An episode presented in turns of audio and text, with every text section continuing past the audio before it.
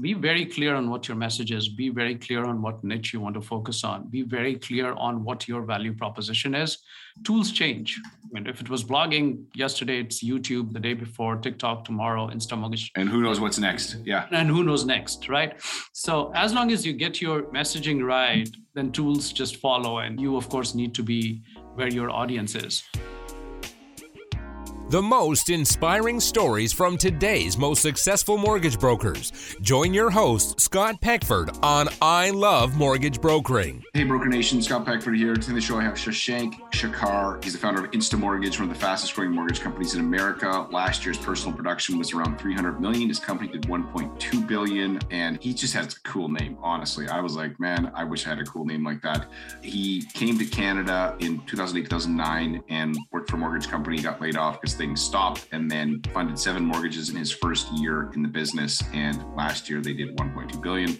That is an incredible feat. Absolutely love his story and very smart guy, very humble. A couple things that we talk about that I found super interesting was the importance of focusing on the message, not the tools. He talks about how he used blogging as a huge tool for building his business and reputation blogging was obviously bigger than it is now, but then we transitioned into talking about the more modern platforms, TikTok, Instagram.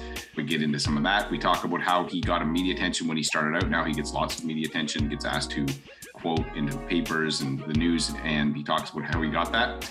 And then something that I thought was really interesting was he talked about how there's been a lot of investment and time on the point of sale. So when a mortgage client wants to interact with the broker for the first time, the application, the document collection, but the part that hasn't really been focused on is day two to day 30. So once you get the app, like what happens? And so we've spent a lot of energy on the front end to make it look good, but then on the back end, everything's still pretty outdated and there's not a lot of great technology working behind the scenes. I think that he's absolutely right.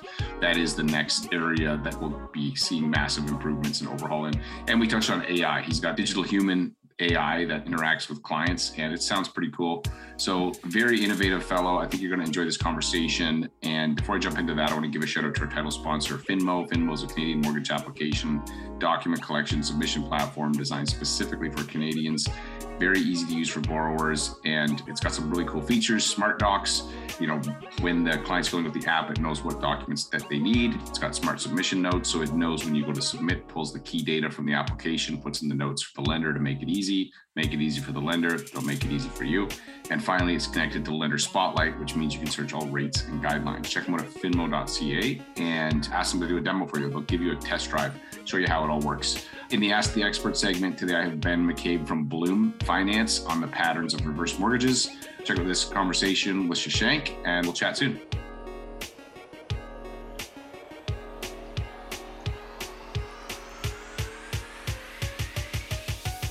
Hey, Shashank, welcome to the podcast. Thanks, Scott. Thanks for having me. So, hey, I understand you have your own podcast. You've got one of the fastest growing mortgage companies in America. You're doing a lot of cool things with technology and growth. So, I'm excited to have you come chat with me. If someone doesn't know who you are, can you tell me a little bit about yourself and how you got into the mortgage business? Yeah, sure. I'm the founder and CEO of Insta Mortgage. As you mentioned, it is one of the fastest growing mortgage companies in Americas, both North and South. Really, there are two things to Insta Mortgage. One is we're driven by tech. We are headquartered here in Silicon Valley in San Jose. So there's a lot of tech element. We built, for example, the first digital human in the mortgage space in the world. And there are tons of other automations that we're working on. But on the other side, we are also very driven and committed to minority homeownership. A lot of things that we do here at Insta is driven by diversity and inclusion, and we can probably talk more about that.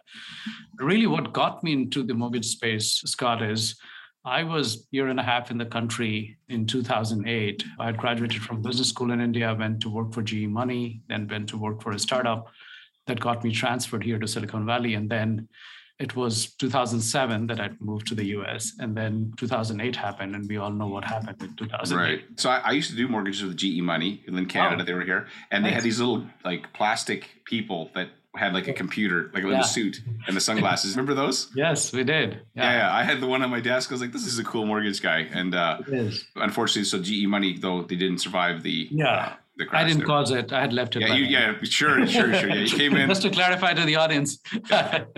you didn't cause that crash of GE Money. You know what's interesting about the GE Money story is that like they had a lot of money. And so having money does not equal guaranteed success, right? As I'm sure you know, you're a very successful business person. But okay, so you, you went from there. Where did you go from there after that? Yeah. So when I came to the US, I think it was pretty well set. We had this small startup. I wasn't the owner or founder, but we had the funding from ING's VC firm, and everything was kind of nice. And then almost immediately after I came to the US, I could start seeing the crack in the mortgage market and the real estate market. And lo and behold, 12 months later, the company shut down. I was with $1,900 saving, practically knew no one in the entire country, and I was a year and a half in the country.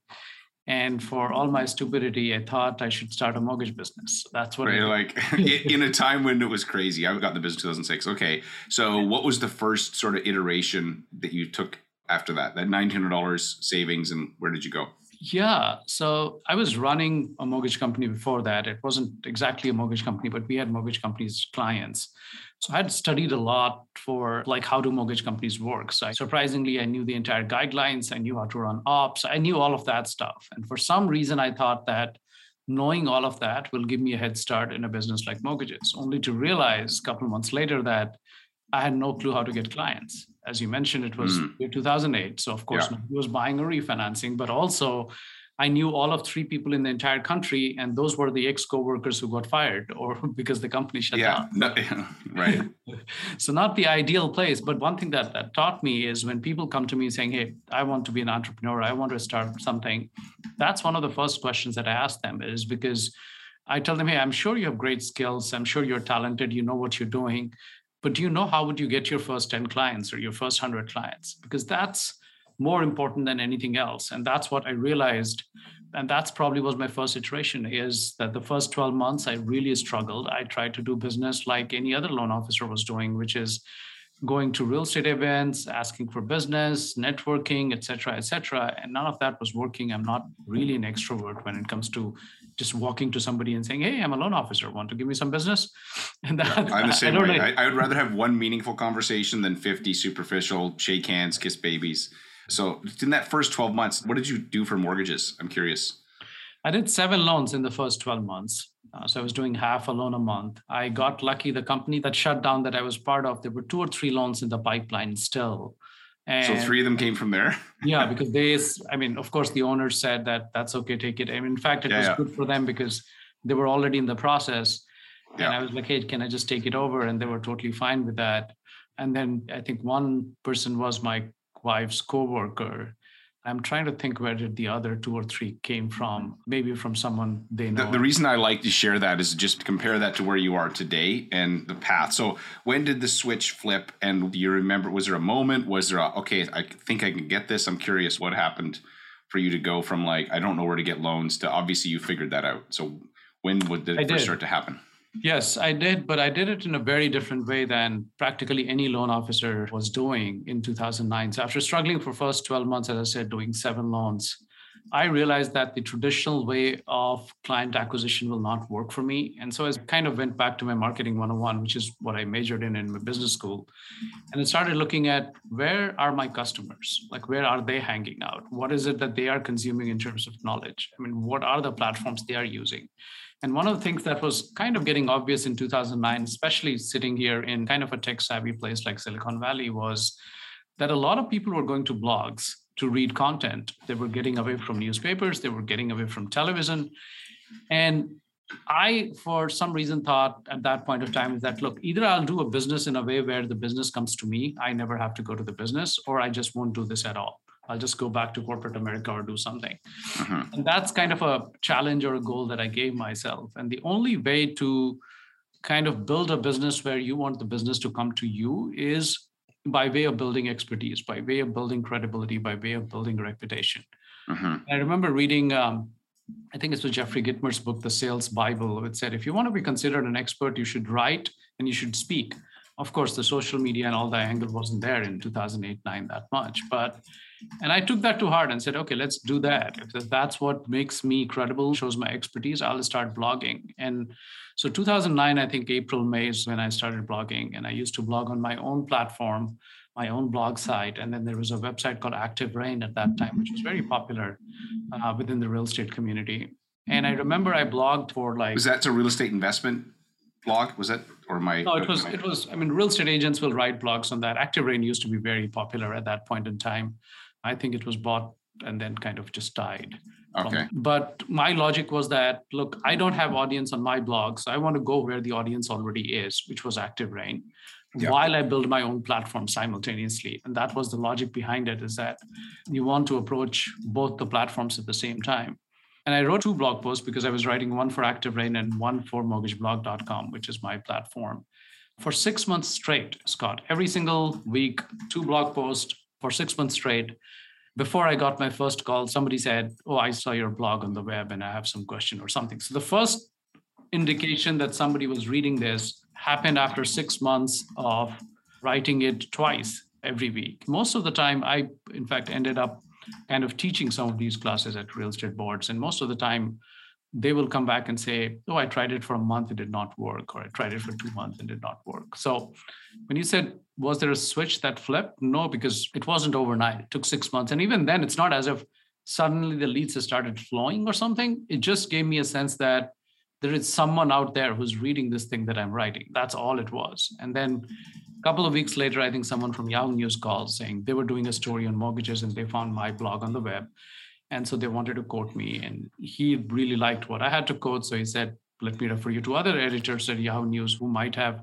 mortgage or real estate stories. What i'm trying to say is and then of course even then again it was never a question. I think it almost took three years before i could say that all of these things that i was doing around blogging and speaking and everything else kind of hit a tipping point where i was like okay now i'm comfortable with the amount of leads that i'm getting. But there was no it wasn't one thing. I didn't think you'd say it was one thing. I asked the question as a focusing exercise, but I wasn't expecting to be like, oh, I just discovered you know, secret sauce. It's always work. So that's very interesting. So a couple questions on that. So did you have the exact same article on both platforms or was it two different articles?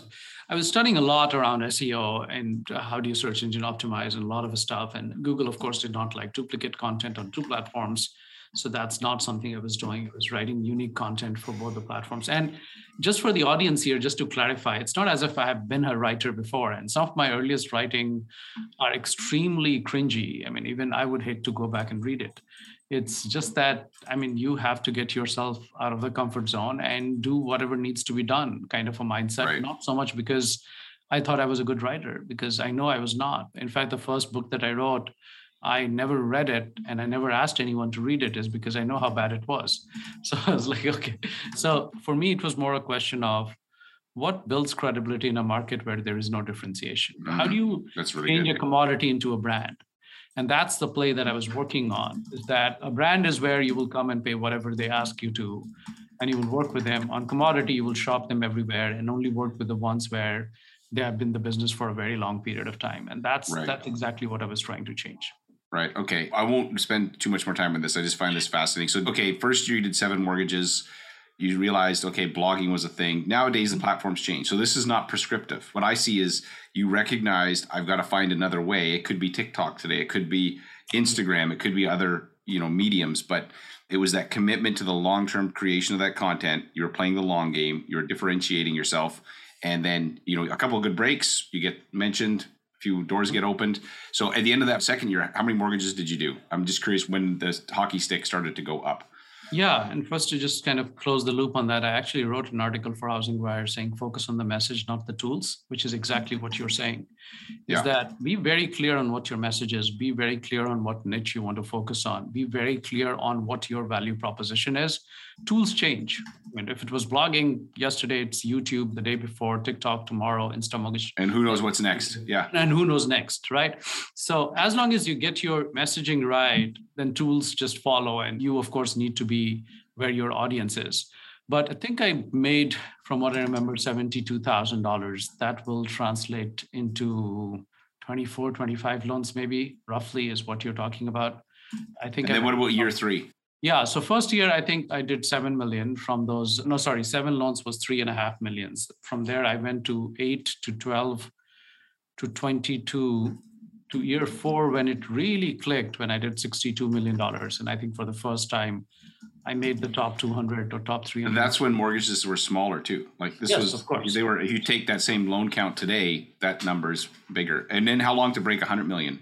The year after that. So I grew every single year since then. And I think three years later, I was top 15 in the country on the loan officer list. Two years later, I was one of the top four or five brokers in the which is a separate rank between brokers and loan officers right. uh, in the US. But yeah, the numbers, I think there was only one year, if I remember, out of all these years that the number actually went down.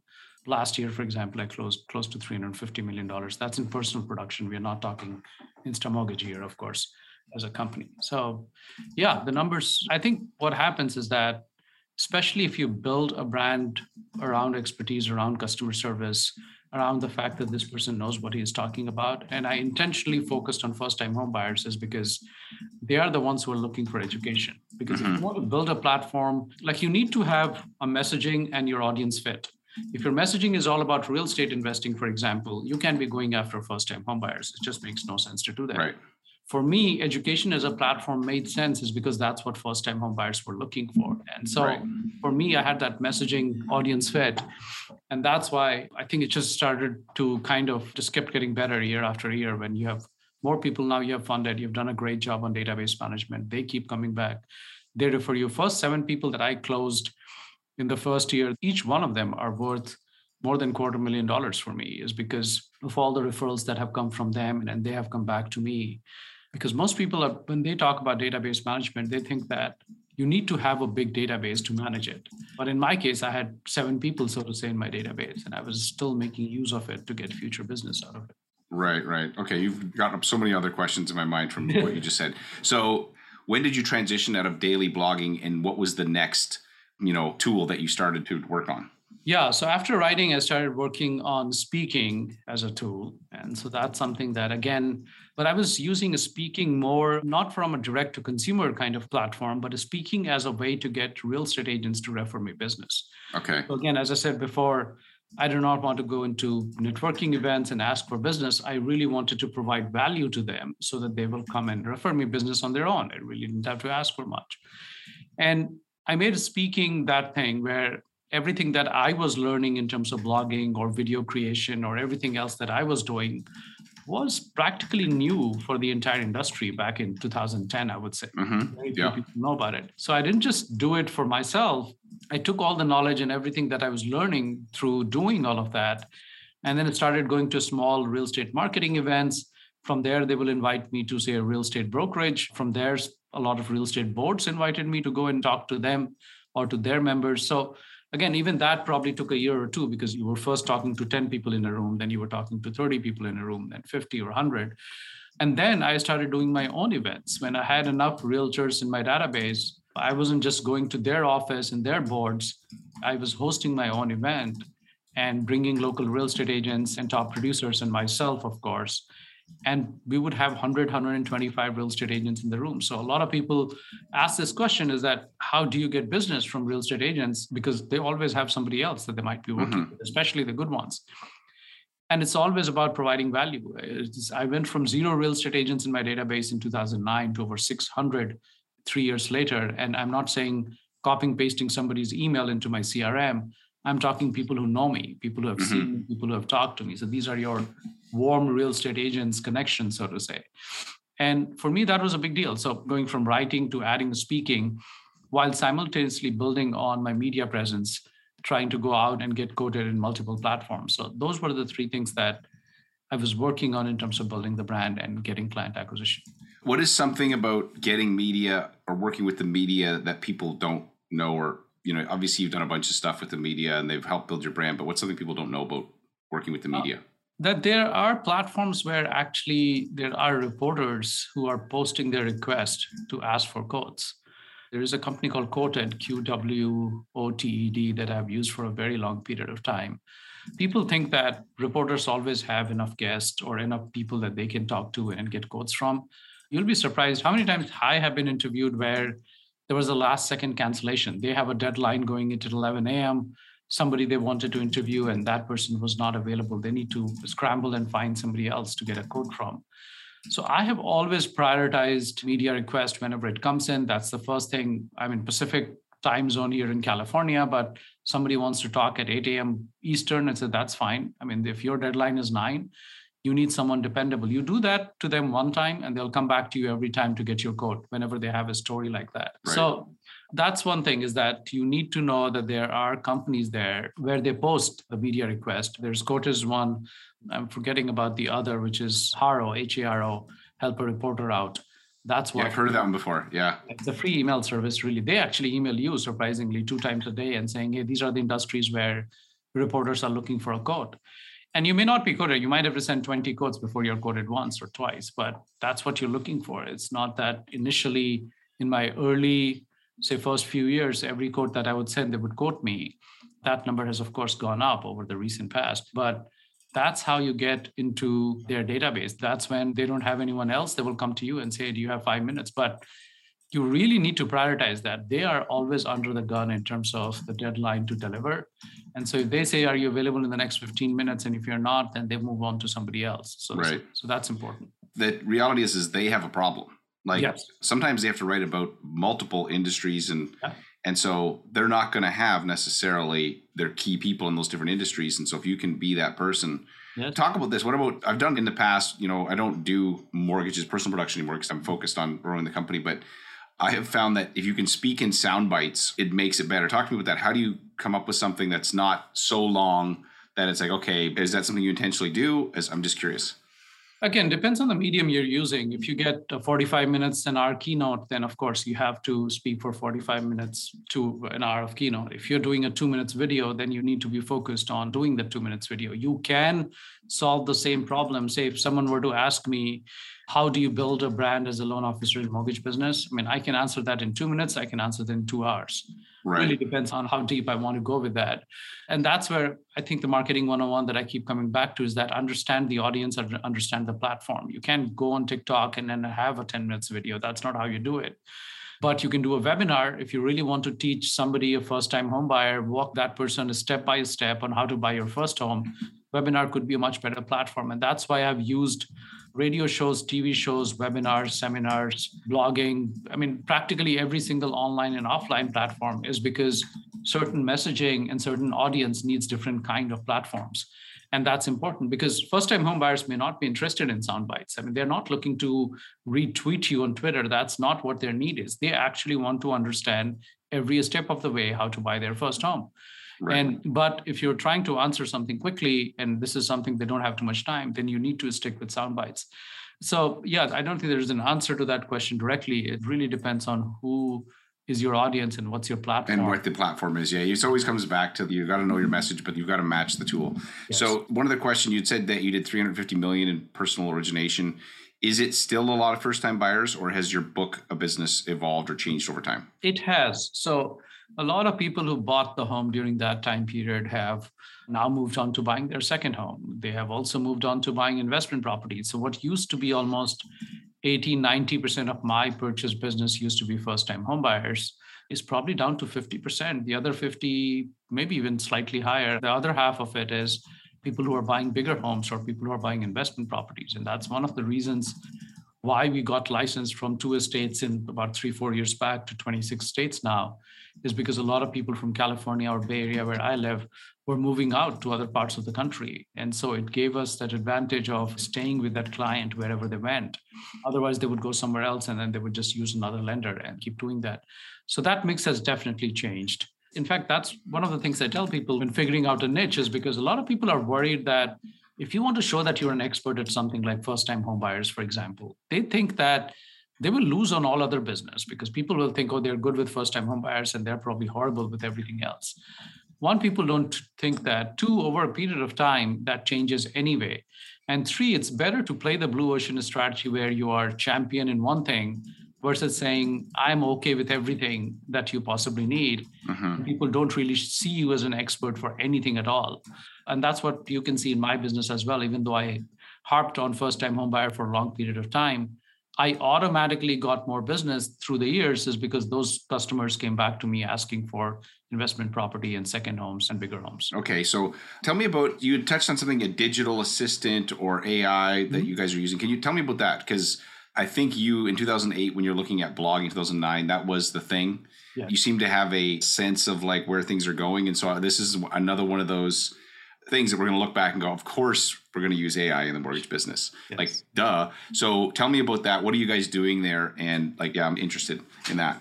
Yeah, mortgage is a space where you need to be ahead. It takes a lot of time to implement something. It's not an overnight thing. And if you are behind, then by the time you catch up, there are other players that are ahead of you. And it's just like iPhone. You can keep building a Samsung, it'll take you years to catch up because by the time you're building version 1.0, I mean, iPhone is on version 3.0, and it becomes very hard to catch up when it comes to technology. The digital human concept, it's a conversational AI. So it's a conversational artificial intelligence, which is exactly the same thing which is Siri and Alexa is. But Siri and Alexa is an audio only format. You don't see like Siri in a human format, for example, because of the limitations and everything else.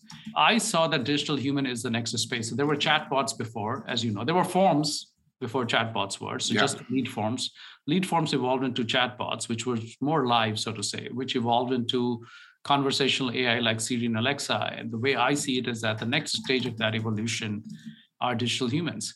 And it was being used in a couple of industries, especially the health industry, especially around COVID. A lot of digital humans were employed to answer questions and everything. And I saw that as a unique opportunity for mortgages because the digital human that we created called Rachel could answer 100 most frequently asked questions, could help you get, say, a rate quote, could get you connected with team members, and we built all of that intelligence. But the difference between Siri Alexa and Rachel, for example, is that it's more sticky. As a human, we like things that look more like human, yeah. that talks more like human, behaves more like human. And we actually feel that being the first in the digital human space gives us a huge amount of unfair advantage going into a metaverse space because all metaverse really is is a 3D version of digital human. It interacts in a real life situation within a metaverse. And that's something that as and when we feel that there is a real opportunity there, it's too early for a mortgage business there, but as and when it is, we'll try to be one of the first, if not the first, to play in that space. So um, you already have it built. So okay, is it functioning now? Is it like something that it, it, customers are interacting with? Yeah. So the audience can go to instamortgage.com. It is on homepage. It works better on desktop, just so you're on that mobile right now. That's the very new technology. So we're still trying to figure out a few things there. Right. That's okay. You're, when you're innovating, you're always on the bleeding edge of yes. you know what's possible. And so, okay, one other question on this. I love this idea of the digital human. Like, how have customers like? Are you getting a lot of interactions? So like on a daily basis, are people actually coming in and asking questions, or is it you know one of these tools that's not like? I'm curious about that. No, yeah, very interactive. The feedback that we've gotten for Rachel has been extremely encouraging, even though it's very limited in terms of functional utility. We are actually working on version 2.0, which we should make live in probably next four weeks, where we will launch a digital human powered pre qualification in three minutes. So we are building those kind of capability within Rachel to deliver some of those things, basically making it more functional we are building on API integration with Fannie and Freddie to be able to give conforming loan balances with different counties. So the reason why Siri and Alexa became so popular is because they could help solve more problems. That's what we are trying to do with Rachel is that once Rachel is able to solve more problems, there will be more adoption of it. And once you have more adoption, people like the UI and the UX of it already, they love it actually. But we are trying to build more functional utility into Rachel. That way, there could be more adoption for that. How did you come up with the name Rachel? Uh, I had there's there was no real reason. Okay, I, thought, I, was just curious if there was like uh, your best underwriter processor was Rachel. Yeah, or... my executive assistant's name is Rachel. Sometimes people confuse which one is human, which one is digital. Oh, that's hilarious, but, actually. but uh, yeah, sometimes they're like, "Which Rachel am I talking to?" It's like, okay, which who's talking to me here? Okay, and then so what are the, some of the other things that in the last twelve months that you've implemented or that you guys are doing at InstaMortgage that are unique or that changes you've made? Yeah, something that we are working on, which will probably take another six to 12 months, I think, to really go live with something like that is the way I see mortgage tech, Scott, is that most of the work that has been done in mortgage technology has been on point of sale over the last five years. So people who had to walk to a bank to hand over documents or do their application on phone, all of that has gone away in most cases. You can all do online, you can upload your documents and that's point of sale automation, which has happened with practically every single lender what they're solved. The problem is that the point of sale only helps on day one. If it's a 30 day process, day one, the borrower comes to you, fills the application, uploads the document. Their experience is driven by what happens in the back end between day two and day 30. And that's why overall mortgage closing time has not budged in the last decade or two, is because that day two to day 30 process has remained almost exactly the same over the last right. couple of decades that's the automation part that even though super ambitious that's something that i'm personally very very focused on over we started doing it almost 12 months back and i think it's another 6 to 12 months process but we really want to automate 50 to 70% of that day two to day 30 process. Because I was telling you in the beginning before we started recording that for Insta, it's really important that we have the predictable, the transparent, and the fast process. And all of that cannot happen if you just automate point of sale, is because that's just 5% of the entire process. So what we are focused on is less glamorous, non-sexy, processing, underwriting, closing, funding. I mean, it does not sound something which looks cool, and the boards don't. I think it's kind of sexy, but like, I'm kind of a mortgage nerd, so but most people will be like, "Yeah, you're right, Scott. That's who cares." Yeah. And and yeah. boards don't get to see that, so they're like, no. "Okay, this is all in the back end. I don't know what we, you." They don't care yeah. yeah. But I think that has been our biggest, I would say, P1 over last year. And that's something that will stay to be our P1 because it's a very long, very ambitious project. And back to your point you talked at the beginning, the reason you you have a bank, is that correct? Or what yes. are you how are you guys structured? So is mm-hmm. you can control the end-to-end process instead of getting to, hey, now we fire it off to their system and trying to interact with their system and their people and their standard, you know, how long they're going to get back to you and so it makes sense why you have thought about this. It has to be end to end integration. So what did you guys do in production last year? If you don't mind me asking, like Insta Mortgage. We did about $1.2 billion. 1.2. And how many loan officers or how many like producers would that be? Last year we were lower. We have actually increased the count significantly this year. We are at about 55 loan officers, 60 actually as of this morning. Last year we were probably about 25, 30 people in the loan officer count. So we have been pretty aggressive in terms of bringing new loan officers to the And the loan officers you guys provide, like these are producing loan officers that are joining you because they like your technology, they like your vision, they like your culture, or are they coming because some companies there's more like a it's like a job you show up and they what do you guys have? No, we are all about entrepreneurship. We are about people who take charge, people who take initiative, but then we do everything for them. We created an entire training platform called MLO Masterclass, which learns from, say, over a decade of my own learning in terms of how to build businesses from scratch to, say, 300 million a year. There are a lot of coaching on that. There is a ton of coaching from some of the biggest originators, coaches, and trainers within the industry. So we have created one of its kind, really training platform for our loan officers who come and join us on top of regular training, mentorship, and coaching that we do plus everything else that we talked about in terms of technology and ops, which runs at 30 to 60% faster than the industry average in terms of closing loans. We are looking for people who do not need too much help in terms of getting off the ground. They already have a solid book of business, but they can take that and double it by spending the same amount of time. Um, right. Increase, better efficiencies, better tools you guys are developing. Is there anything else? So you got Rachel, the AI, the digital human. You've got this day two to day 30, let's call it. That's just the back end process. Is there anything else that you're working on that you think is a, a big problem that needs to be solved?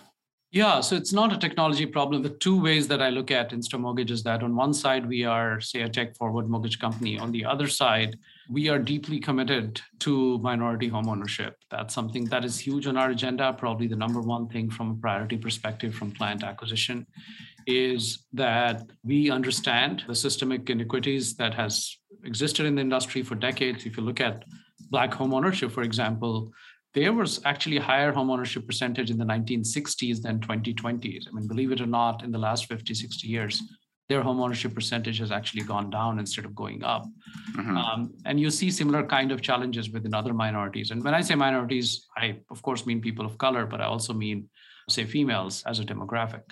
And that's something which has been a big focus for us. I personally write a lot within industry publications about the opportunity. It's not just that this is good for community as a mortgage industry, but also it's good for the industry itself. If you look at the next 20 years projections, 100% of new homeownership growth will come from people of color. So if you are somebody who's running a mortgage lending company, I mean, that's the future. That's where you need to be. You need to be working with single females. You need to be working with people of color. And that's something that we are very focused on. I, in fact, just took over the position of being the podcast host for California Mortgage Bankers Association DE&I podcast. Again, I mean, I'm not getting paid or anything to do that. It's just so that we can get a bigger platform to talk about that cause because that's something that we are deeply committed to. No, that's amazing. I love the vision. What's a practical thing that somebody listening to this could do to like, because it seems like a, well, not a big thing, but like, how do you make it real or tangible? Like, what's something that you could do that anybody listening could be like, oh, I could make this. I'm curious. Yeah. So we do a few things here, but one thing that is probably the easiest is that your team needs to look like the communities it serves period. If you serve a primarily, say, a white community, nothing wrong with your team looking like them. But if you serve a community where, say, 50% are Hispanic or Latinos or Black or whatever it is, it's proven psychologically is that people approach people that they look similar to in terms of especially when it comes to first time home buying there's a lot of barriers there's a lot mm-hmm. of preconceived notions and they don't feel comfortable talking about that unless they see a person which looks like them, which talks like them. So for us, that was the first step in terms of hiring itself is that we wanted to hire loan officers, we wanted to hire processors, wanted to hire underwriters. So not just the sales side of it, because you can go and get business and then bring it to processing and they don't understand that culture. They don't understand the ethnicity. I was uh, mm-hmm. I was at an award reception last evening and so a gentleman asked me the same question. And I told them, look, something as simple as you have a Hispanic client and they're buying a two bedroom home and four people are going to live there. Most underwriters would think there is some kind of fraud that's going on. Is that how do four families live in, say, two bedroom house or something? Right. But that's a culture thing. If you're part of that culture, either as a processor or an underwriter, you will understand that probably it's common for that. I mean, I used to do a lot of business within the Indian demographic and they used to get a lot of gift funds from their parents in india and then people would not understand how does the international wire transfers work is this all legit are their parents actually yeah, exactly. all this money yeah. so understanding the culture from where these borrowers are coming from is really critical and i would say that's probably the biggest thing we have focused on other than driving the culture of d&i within the company itself right a friend of mine who's uh, indian descent and he's a banker and he owned like five properties. He still lived with his parents. He was like in his late twenties. He got married. And yeah. then when he was getting married, his mom's like, "You got to move out." He's like, "What do you mean I got to move out?" Like, he's like, "You don't do this." He's like, "You become too, you know, Canadian." He's like, "You don't kick," even though it wasn't a financial thing. It was like, yes. no, like that's not what we do. Yeah. And uh, so he bought a house across the street because he was like, "Okay, if I'm going to move out, I'm going to, you know, because yeah. like you said, there's cultural differences there, and I think there's a lot of strength to some of those differences in how they're collaborative, how there's like the family element. Whereas I feel like, you know, I'm going to speak in general terms here, but like in the white Canadian, probably American too, is that everybody wants their own room, they want their own space, they need their own like and that's not the way it is in a lot of the world. And so we have this sort of you're right, we bring that lens to our underwriting, to our Yes. And so it was interesting that he told me that, and I was like, "Oh, that's funny, man." Like that you're. He, and he was he was mad. He's like, "I can't believe she's making me move out. Like just because I'm getting married. So what? Like." but uh, okay, that's cool. So where can people find you? Like you've got some podcasts you do, you write.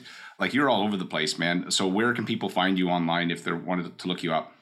Yeah, it really depends on who they are. If you're within the mortgage community, mortgageblog.com is where I blog. Instamortgage.com is, of course, my company website. But people who are generally just interested in prop tech, fintech space, and entrepreneurship, Shashank Redemption is my podcast on Apple and Spotify. And probably that's the best platform. Of course, connect with me on social media if you'd like to. Right. And if you're listening to Shashank and you're like, man, this guy sounds like somebody I would like to maybe go work for, reach out somehow, however you can find you, and somebody in your you know team will I'm sure talk to them yes. if you're uh, yes. if that makes sense to you. One of the things I think is going to happen in this current new refinance that's going down is there's going to be a lot of migration happening. People are going to be looking at their business going, okay, I'm here. Why am I here? What's the value prop? Like when deals are falling in your lap, files are falling in your lap, people are like, who cares? But now I think there's going to be a lot of people looking around going, where do I want to be? Where do I want to be part of? And I think what you're doing is pretty cool. So, you know, hat tip to you and your success and amazing. So I want to end on this seven mortgages in your first year right? like literally, like new note three people in Canada and 1.2 billion last year. Like, man, that's impressive. Like seriously, mm. very impressive to what you've done. And you did it in your own way. You didn't like yeah. follow another, you know, somebody else's way to do it. So congrats to you, man. And I hope you continued success. Thanks, Scott. Hey, thanks again for listening to that conversation. I hope you got as much of it as I did. I love talking to smart people that expand my thinking. I loved his whole day two, day 30 concept or thinking about that. I loved how he talked about help a reporter out, get media attention.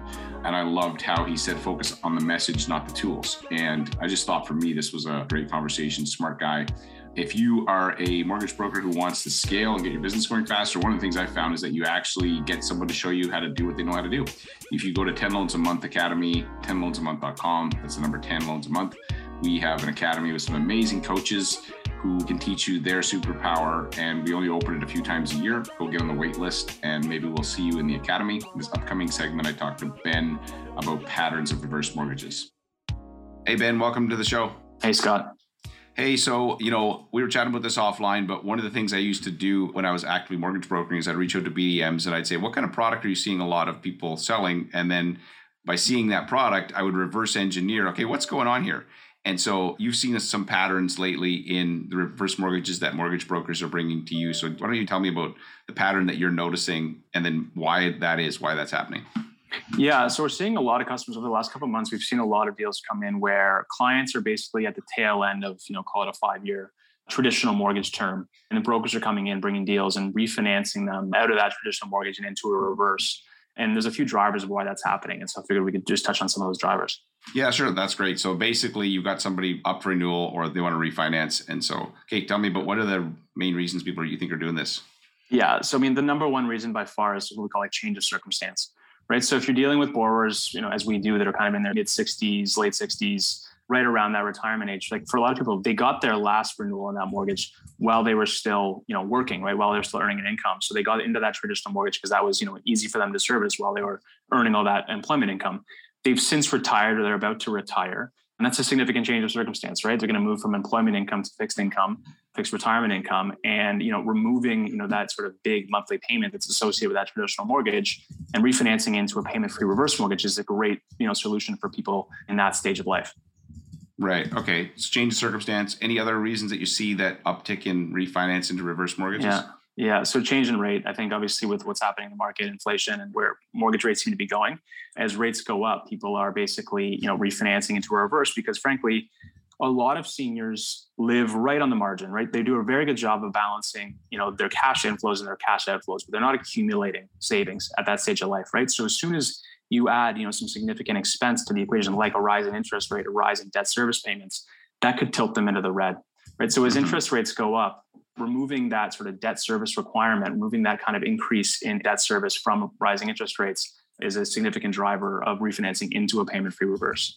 Right. Yeah, that makes a lot of sense actually. So you got to change in circumstance, you got to change in rates, which yeah, I would say our seniors, no offense to younger people, are much better at managing their money than most younger people. At least I feel that way. Like they've had to like get really good at it. So, but they can't control rates just like we can't. So yeah, uh, and so the other thing they can't yeah. control is cost of living, right? And the cost right. of the goods that they need to buy, the cost of gas, the cost of groceries, all of which are going up right now, right? With inflation, I think the last I looked, inflation's at five point seven percent, which is really high, and it doesn't look like it's going to slow down anytime soon, right? So again, people that are living on a fixed income, that fixed income is not going to reindex fast enough you know for them to be able to manage you know those increase in those day-to-day costs of living you know what is a reverse mortgage at its core is it's basically a tool for older people to you know increase their purchasing power in retirement right? We have lots of customers that are coming to us. As they kind of see the writing on the wall of where you know their cost of living are going to go they see you know their home and the equity in their home as basically a bank account to help service you know those rising costs.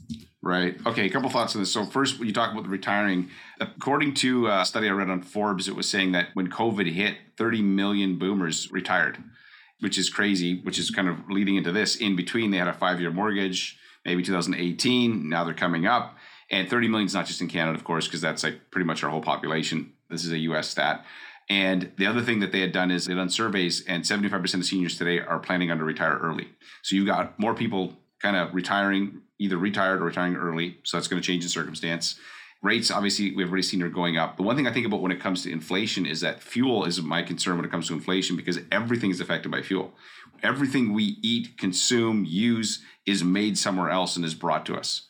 So if you have rising fuel costs, it's got to affect the cost of everything. Like that's got to be like the yeah, underlying. Right. Like how many people are on a hundred mile diet? Like I'm not. Like you know, I'm eating blueberries from South America. You know, in yeah. my cereal. Like it is pretty crazy the way that we live, and we just take it for granted. You know, we walk into Costco and we buy something from South America, and it's five bucks. It's like, how is it even possible when you think about just the infrastructure required to make that happen. Sorry, I go on a tangent. So Change in circumstance is one of the reasons you're seeing this pattern of refinancing into reverse mortgages. And in particular, this is with some of the bigger producer, the guys, the brokers that are doing a lot of reverse mortgages. And I always like to see what the smart people are doing. There's change in circumstance, change in rates, and then the change in cost of living. Any kind of last thoughts on this?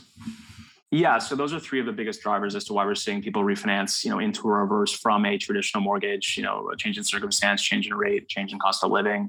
There's certainly other drivers. I think we can chat about some of those other drivers in another segment, Scott. But really as a broker, like if you have, you know, older customers that are coming up for renewal on those, you know, fixed rate traditional mortgages, I think, you know, give some good long hard thought as to what the right mortgage is for them. You know, if some of those things, you know, have changed, you know, in the client's, you know, situation, you know, potentially a refi into a reverse is the right call.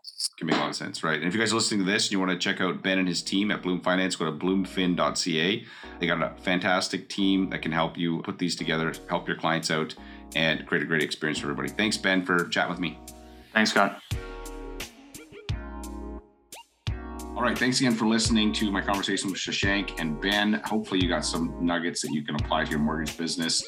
If you are wanting a really easy way to improve your business, go to ilovemortgagebrokering.com, set up a free power search account, and you can keyword search all of our past episodes. There's 400 plus of them in there now, and literally take you right to the moment if you want to look up purple elephant. I just said purple elephant. It will literally take you right to this episode. It'll show you where I said purple elephant. And so anywhere in between, any keyword you can think of that you want to do, it's the most powerful research you can do, tapping into some of the smartest, brightest mortgage producers on the planet. Go check it out. It's totally free. And thanks again for listening to this episode. This is an I Love Mortgage Brokering production.